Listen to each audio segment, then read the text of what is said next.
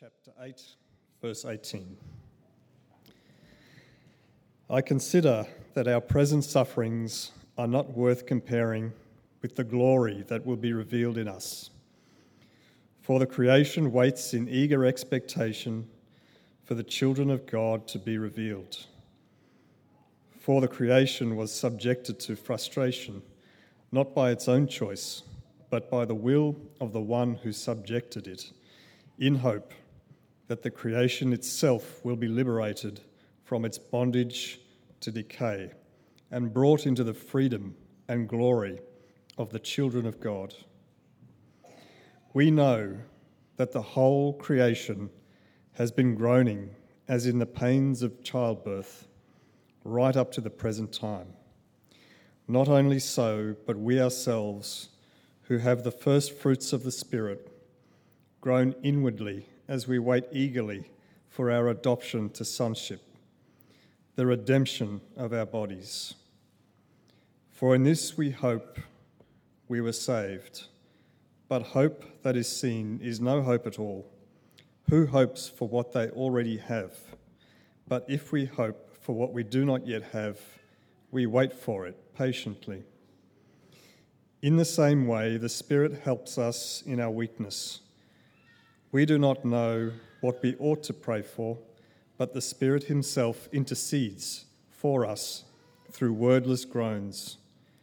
And He who searches our hearts knows the mind of the Spirit, because the Spirit intercedes for God's people in accordance with the will of God. And we know that in all things God works for the good of those who love Him, who have been called according to His purpose.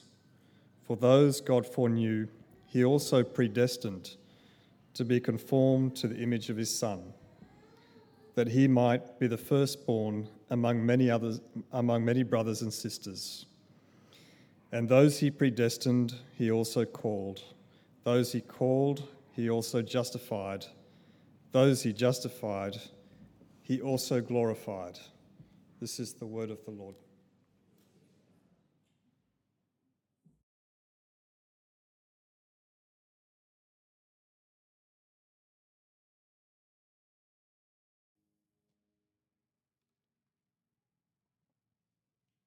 Oh, Kara Tippetts was a remarkable lady. She's now at peace, she's now at home with Jesus. But she said this, it was on the video suffering is not a mistake. Suffering is not the absence of God's goodness, because God is present in your pain. God is present in your pain.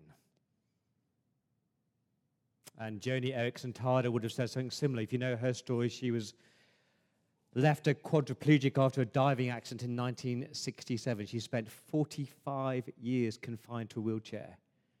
And she says that God has chosen not to heal me, but He's chosen to hold me. Uh, she says this The more intense my pain, the closer God's embrace. The more intense my pain, the closer is God's embrace. And, and I can testify to that God's presence in pain. Uh, you know my story, my childhood was marked by pain and suffering. When I was six, my brother had cancer. When I was 11, my dad was terminally ill. We nursed him 24 7 for nine long years. My sister is the victim of domestic violence and the pain of just seeing her hospitalized time and time and time again by the viciousness of, of domestic violence. I've watched my wife suffer. We have nursed three premature babies through NICU. There's been betrayals, there's been lies, and I can, I can testify that the deeper the pain, the closer God's embrace. The deeper my pain, the closer I've drawn to God. As a pastor for 25 years, I've walked alongside people in pain. And I've seen God draw them closer and closer and closer to Him, people have experienced God in ways they never would have if they hadn't gone through that pain. And that is one response to this question where is God in my praying? To say that when you run to God, when you find comfort and strength and hope in God, You experience His presence in ways you never have done before. But I'm guessing that answer just infuriates some people. The, the comedian Stephen Fry was asked this You walk up to the pearly gates and you're confronted by God. What would Stephen Fry say to him, her, or it? Fry replied this I'd say, bone cancer in children? What's that about? How dare you, how dare you create a world that has such misery that is not our fault? It's not right, it's utterly evil. Why should I respect a capricious, mean minded, stupid God who creates a world that's full of injustice and pain? And that interview went viral because so many people agree with him the atheists, the agnostics, even Christians. What is God doing? Where is God in this pain? Let, let me deal with Stephen Fry's complaint very briefly. The problem with his response is that he blames a God that he claims not to believe in, and he abdicates all human responsibility. And he assumes that this world is as God intended, and he assumes that God can have no reason for pain, and he assumes that God is powerless to stop pain. The Bible is very clear that God created a perfect world, a good world. It's only after what we call the fall that everything is messed up. And so God would agree with Stephen Fry. He'd say, This world is totally messed up. You just can't just blame God. One person said this to blame God for natural disasters and childhood cancer is like blaming the landlord after tenants have trashed their house. The question, where is God in my pain? The, the atheist answer is, is just sad. An atheist would say to this question, well, bad things just happen, just suck it up and deal with it. There's no comfort in that. The human logic answer to this question is flawed because the human logic says, well, well, God is supposed to be all powerful and God is supposed to be all good, so why doesn't God stop the pain? And they say, if God is all powerful and he doesn't stop the pain, he can't be all good. And if God is all good, but is not able to stop the pain, he can't be all powerful. But it's flawed. Because the assumption is that our limited minds can know every reason for everything that happens. We are not all knowing. God is all knowing, and that means there are some things like pain and suffering that we just don't know the reason for. We may never know the reason for that.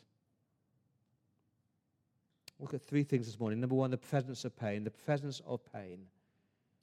Because life is painful, pain is a reality. Let's think back a hundred years. We've had World War I, the Holocaust, famines in Africa, killing fields of Cambodia, genocide of Rwanda, 9 11, tsunamis, earthquakes, murder, rape, terrorism, flooding, cancer, AIDS, Ebola, COVID. Do you want me to keep on going? But that's just out there. What about us personally? Speaking personally, I know people sitting here who have experienced deep pain, cancer, chronic pain, other health issues, unwanted divorce, infertility, unemployment, loneliness, lies.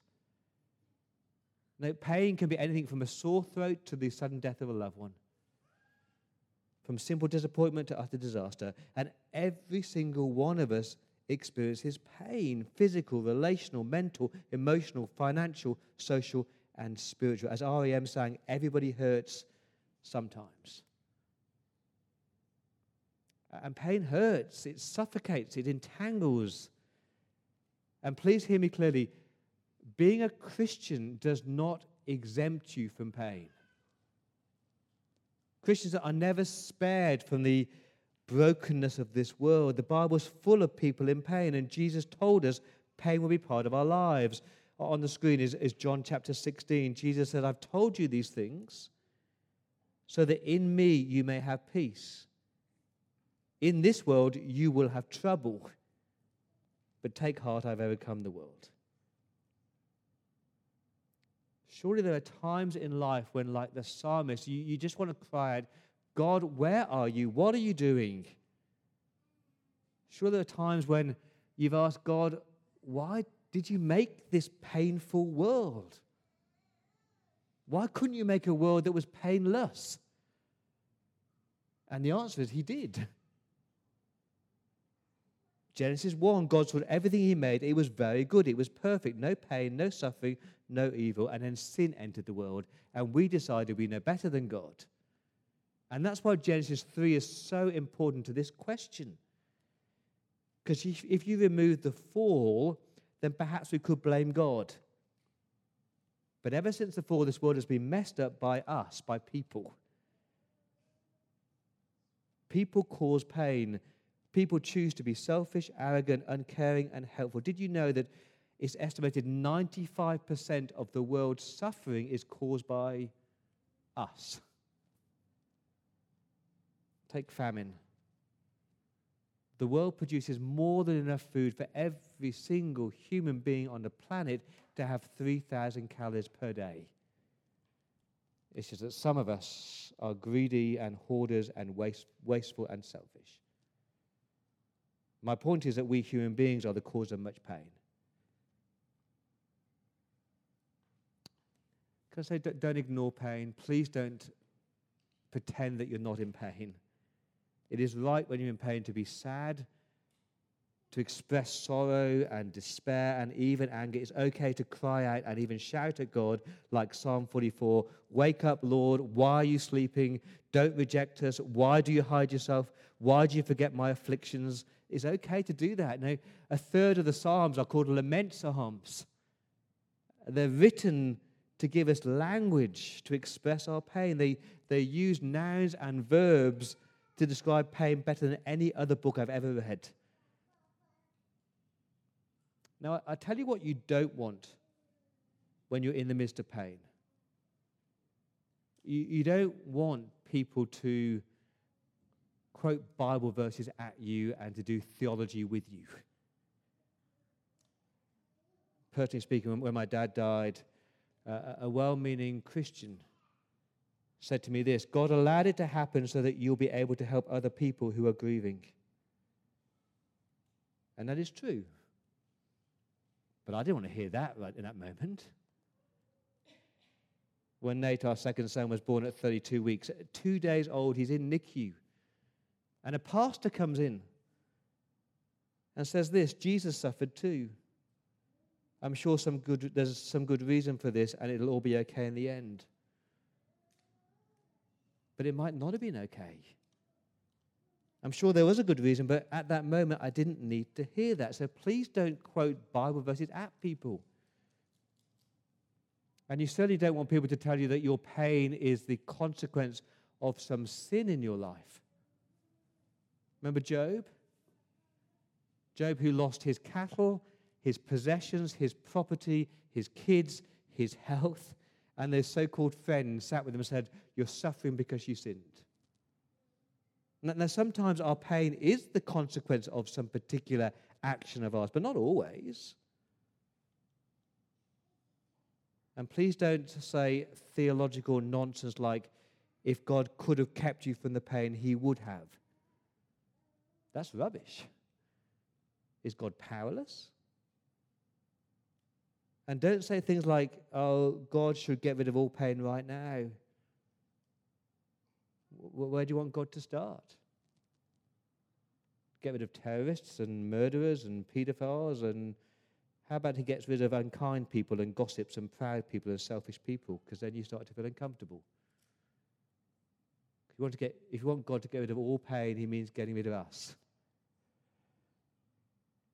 So the presence of pain is part of our lives. Number two, the purpose of pain. Because pain is not meaningless, pain has a purpose. Tim Keller says this Christianity teaches that contra fatalism, suffering is overwhelming. Contra Buddhism, suffering is real. Contra karma, suffering is often unfair. But contra secularism, suffering is meaningful, there's a purpose to it. And if faced rightly, it can drive you like a nail deep into the love of God and into more stability and spiritual power than you could ever, ever imagine. I often say that pain is not good, but God can use pain to accomplish good. Pain in itself is not good, but God can use pain to accomplish good. Pain is not good. It's, it's never good to be sick, to be sad, to be abused, to be mistreated. It's never good. But God can use it for good. That's the claim of the Bible. Romans 8 28. We know that in all things, God works for the good of those who love him. Let me be very clear. I am not saying that everything that happens is good. No, cancer and chronic pain is not good. And this verse doesn't say there's a happy ending to everything. Not every injustice will be corrected on this earth. Not every disease will be healed. Not every pain will be removed.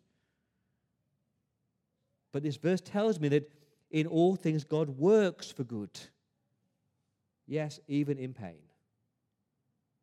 And as I read the Bible, there are six ways that God uses pain. He uses it to cause us to worship I love 2 Corinthians 1, verse 8. He says this uh, We were under great pressure. This is Paul, shipwrecked, beaten, under great pressure, far beyond our ability to endure, so that we despaired of life itself. Indeed, we felt we'd been received the sentence of death. But, but this happened that, that we might not rely on ourselves, but on God, who raises the dead. Because when we're in pain, we do have this choice. You either run to God or you run away from him. You rely on him or you rely on other things. And God often uses pain to draw us closer to him, to experience him and to adore him and to worship him like we never have before. Psalm 34 the, the Lord is close to the brokenhearted. And Joni says this an incredible statement I would rather be in this wheelchair knowing God than on my feet without knowing him. Remember Job when Job is in the depths of despair and he's, he's demanding an answer for God. Tell me, God, tell me. And so God speaks to Job in a whirlwind. And instead of drawing an answer to that question, he never explains the exact reason why he's suffering. Instead, he, he draws Job's eyes upwards to, to the majesty and to the power and to the might of God and says, Job, were you there? Were you there when I created the heavens? Were you there? Do, do you control the stars and do you control the snow and do you con- control the sea? Job, if you think you're so important, tell me. And that's what, often what God does in our pain. It humbles us so that we say, I am not God. I don't like this, I don't understand this, but God, you are still God, and I will choose to worship you. See, when you surrender to the bigness of God, even when you don't understand why, something happens when you actively choose to worship through your pain. I know my most passionate prayers I pray are when I'm in the depth of pain when I spend time alone with my God and I draw close to Him, I tell Him exactly how I'm feeling. Because worship is not always about celebrating and praising and thanksgiving. Worship is when you express your grief and your shock and you surrender to God. It's that, that posture where you redirect your worry to be worship and you place yourself in God's hand. It changes your perspective and changes everything. Number one, worship. Number two, fellowship. God uses pain to draw us close to each other. Galatians 6, you, you're called to carry each other's burdens. A church is supposed to be sharing your weakness, sharing your suffering, sharing your failures, sharing your pain. Because it builds this common bond. It's about being open, about being vulnerable. Now, the thing about pain is it, it, it is, it's indiscriminate. Pain pays no attention to age or gender or to education or wealth. So at some point, everybody in this church is going to experience pain. And you've got a choice. You can be vulnerable. You can allow others to see you in the depth of your pain. You can choose to share with a few close friends just how deep this pain is. And I hope you'll experience what I call the the ministry of presence, where people just show up for you and they shut up. They show up and they shut up. And they listen. And they cry. And they care. Number three, God uses pain for discipleship. God uses pain to grow us to be more like Jesus. We, we don't like this one, but it's true. Romans 5, verse 3 Not only so, but we also glory in our sufferings. Because we know that suffering produces perseverance. Perseverance, character, and character, hope. That is one of the purposes of pain that God uses to, to shape us, to change us, to mature us, to conform us to the likeness of His Son. This is 2 Corinthians 7 in the message version. It says this. And now, isn't it wonderful all the ways in which this distress has goaded you closer to God? You're more alive, you are more concerned, more sensitive, more reverent, more human, more passionate, more responsible. Looked at from every angle, you've come out of this with, with purity of heart. As we suffer, we're supposed to be asking the questions okay, how is God at work in this? How is God shaping me through this? Now, sometimes it's only in retrospect you can see that. Joni says this every sorrow we taste will one day prove to be the best possible thing that could have happened. We'll thank God endlessly in heaven for the trials He sent for us. This is not Disneyland, this is truth. There is no circumstance or situation that God cannot grow you if you choose to respond correctly. I think about the fruit of the Spirit. I, have learned joy in the midst of grief. I've learned love when God put people hard to love alongside me. I, I've learned peace in the midst of chaos. I've learned patience when God makes me wait in pain. So God uses pain for this worship of Him, this fellowship with other people, this discipleship to make more like Christ. God uses pain to comfort. Yeah, those people who were insensitive when my dad died, they, they were right. I didn't need to hear it at that time. But one of the results of pain is that when God brings you through that pain, He then equips you and enables you to have that capacity to comfort other people. 2 Corinthians 1, verse 3 Praise be to the God and Father of our Lord Jesus Christ, the Father of compassion, the God of all comfort, who, who comforts us in all our troubles, so that we can comfort those in any, com- any, any trouble with the comfort we ourselves receive from God. Uh, you know that is true. You know, when you meet those people who really have had little pain in their life, it's been pretty plain sailing. And when you're experiencing pain, they are, they're so good at quoting theology, but there's no real empathy. But then you meet someone who's lived through pain and they've come through pain and they are they're so much better at comforting, aren't they? Because when you've experienced the pain of a painful divorce, then you're much more empathetic when you sit with someone who's going through divorce. When you've experienced the pain of depression, you, you're much more empathetic when you are sitting with someone in the midst of depression. When, you, when you've got chronic pain and God has chosen not to heal your pain, and you're still saying, God is still good. God is still good. When you sit with somebody who's in pain, it is much more powerful. See, God wants us to, to use our pain to comfort other people. As John Piper would say, don't waste your pain. And number five, he uses pain to witness. God often uses pain to bring people to Christ.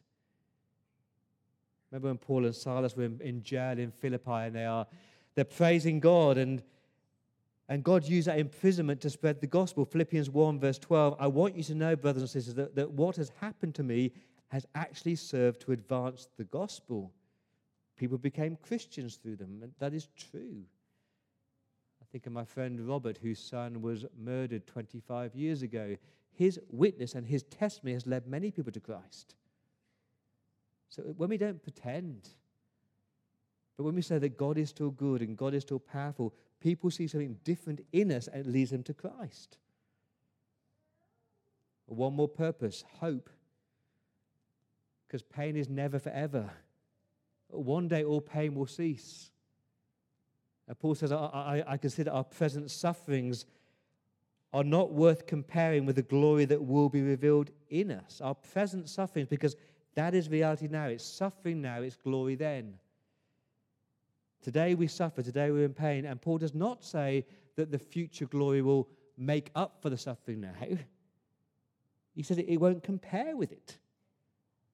He's looking forward to that day when there'll be no pain, no suffering, no crying, no mourning, no prisons, no cancer, no cyclones, no depression, no devastation. But that's then.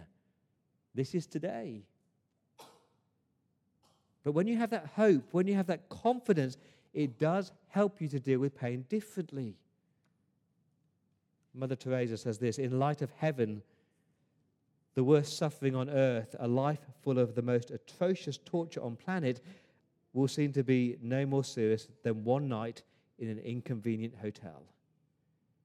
When you keep your eyes fixed on heaven, it helps you to deal with your pain differently. First, we, we, may never understand why. Why we went through so much pain, why so many things bad, bad happens to us. We may never understand why, but we have a hope. Someone said this we, we can't choose what happens in our lives, but we can choose how you respond to what's happening. God, what do you want me to learn through this? God, whom do you want me to help through this? God, how will you fill my mind with eternity? Number three, God's presence in our pain. God's presence in our pain. There's a quote from Tim Keller, it's on the screen. Suffering can refine us rather than destroy us because God Himself walks with us in the fire. God Himself walks with us. He is with us. He's present. He understands. He knows. That's what I love about Christianity. This world is not as God intended it, but, but rather than walking away from a messed up world, God chose to stick with us and then to step into this messed up world and to take on human flesh. In the person of Jesus Christ, God Himself suffered. Jesus experienced what? Emotional pain, physical pain, relational pain, loneliness, abandonment, criticism, injustice, betrayal. And that is so important to me. In, in a real world of real pain, I do not want to worship a God who is mu- immune to pain, who's never understood pain. But when I'm feeling broken, so was he. When I'm feeling betrayed, so was he. When I'm facing death, so did he. And it sounds cliche, but, but the cross is so significant for understanding of pain.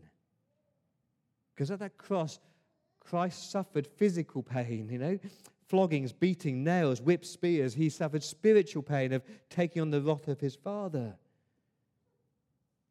I love what John Stott says. He says, I could never myself believe in God if it were not for the cross. I've entered many Buddhist temples in different Asian countries and stood respectfully before the statue of Buddha. Buddha's legs crossed, arms folded, eyes closed, the ghost of a smile playing around his mouth, detached from the agonies of the world. But each time after a while, I've had to turn away. And in my imagination, I turn instead to that lonely, twisted, tortured figure on the cross. Nails through his hands and feet, back lacerated, limbs wrenched, brow bleeding through thorn picks, mouth dry, intolerably thirsty that is the God for me. He laid aside his immunity to pain. He entered our world of flesh, blood, tears, and death, and he suffered. Our sufferings become more manageable in light of his. There's still a question against human suffering, but over it we boldly stamp another mark the cross that symbolizes divine suffering. So God's experienced pain, more than that, God's in our pain it's not just that God knows, but He's with us. He's like a close friend who sits with you, who cries with you, who wipes away your tears. you know, when one of my boys are hurting, and when they're crying and they run to me, I what do I do? I kneel down, and so I'm at their level, and then I, I wipe away the tear with my hand because their tears are now in my hands, and and then I hold them and I hug them, and I feel their pain. Their pain is, their pain is now on me. That, that, that is God. He's not just distant, but he, he kneels down before you and he, he holds your tears and he carries you and he cares for you. He never promises to end your pain. Remember Jesus in the Garden of Gethsemane?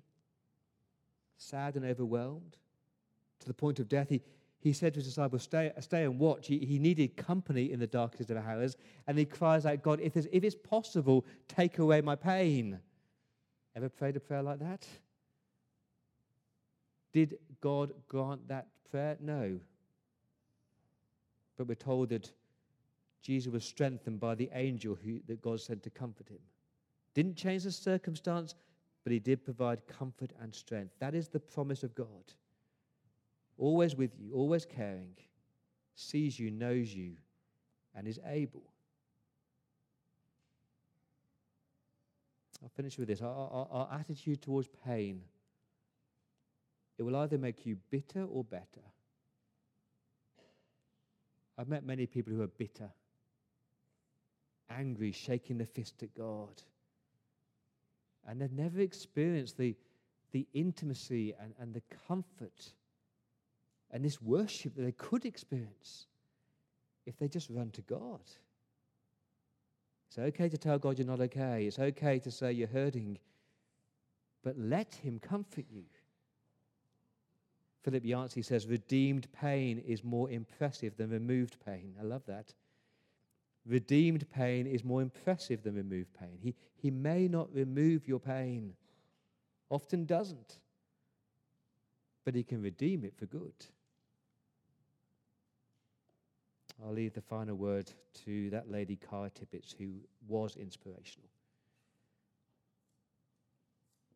Because I believe God's plans for me are better than what I could plan for myself. Rather than run away from the path that God has set before me, I want to run toward it. I don't want to try and change God's mind.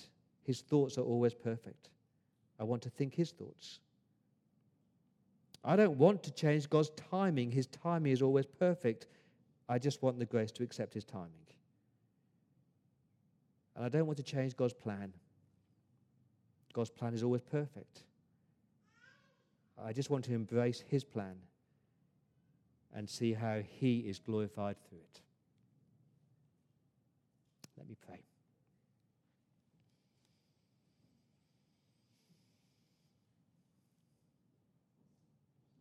Father, we acknowledge there are people here this morning who are hurting deeply in physical pain, relational pain, emotional pain, spiritual pain. Spirit, would you comfort them? Would you strengthen them? Would you help us to lift our eyes towards you, the all powerful one, the almighty one? And we cry out to you, Lord, please stop this pain. But Lord, we choose, we choose to worship in our pain. We choose to give you the glory, to give you the praise. Because you are the God who knows pain. And that promise that you are with us, you see us, you care for us, you carry us. We thank you for that promise, Lord, in Jesus' name.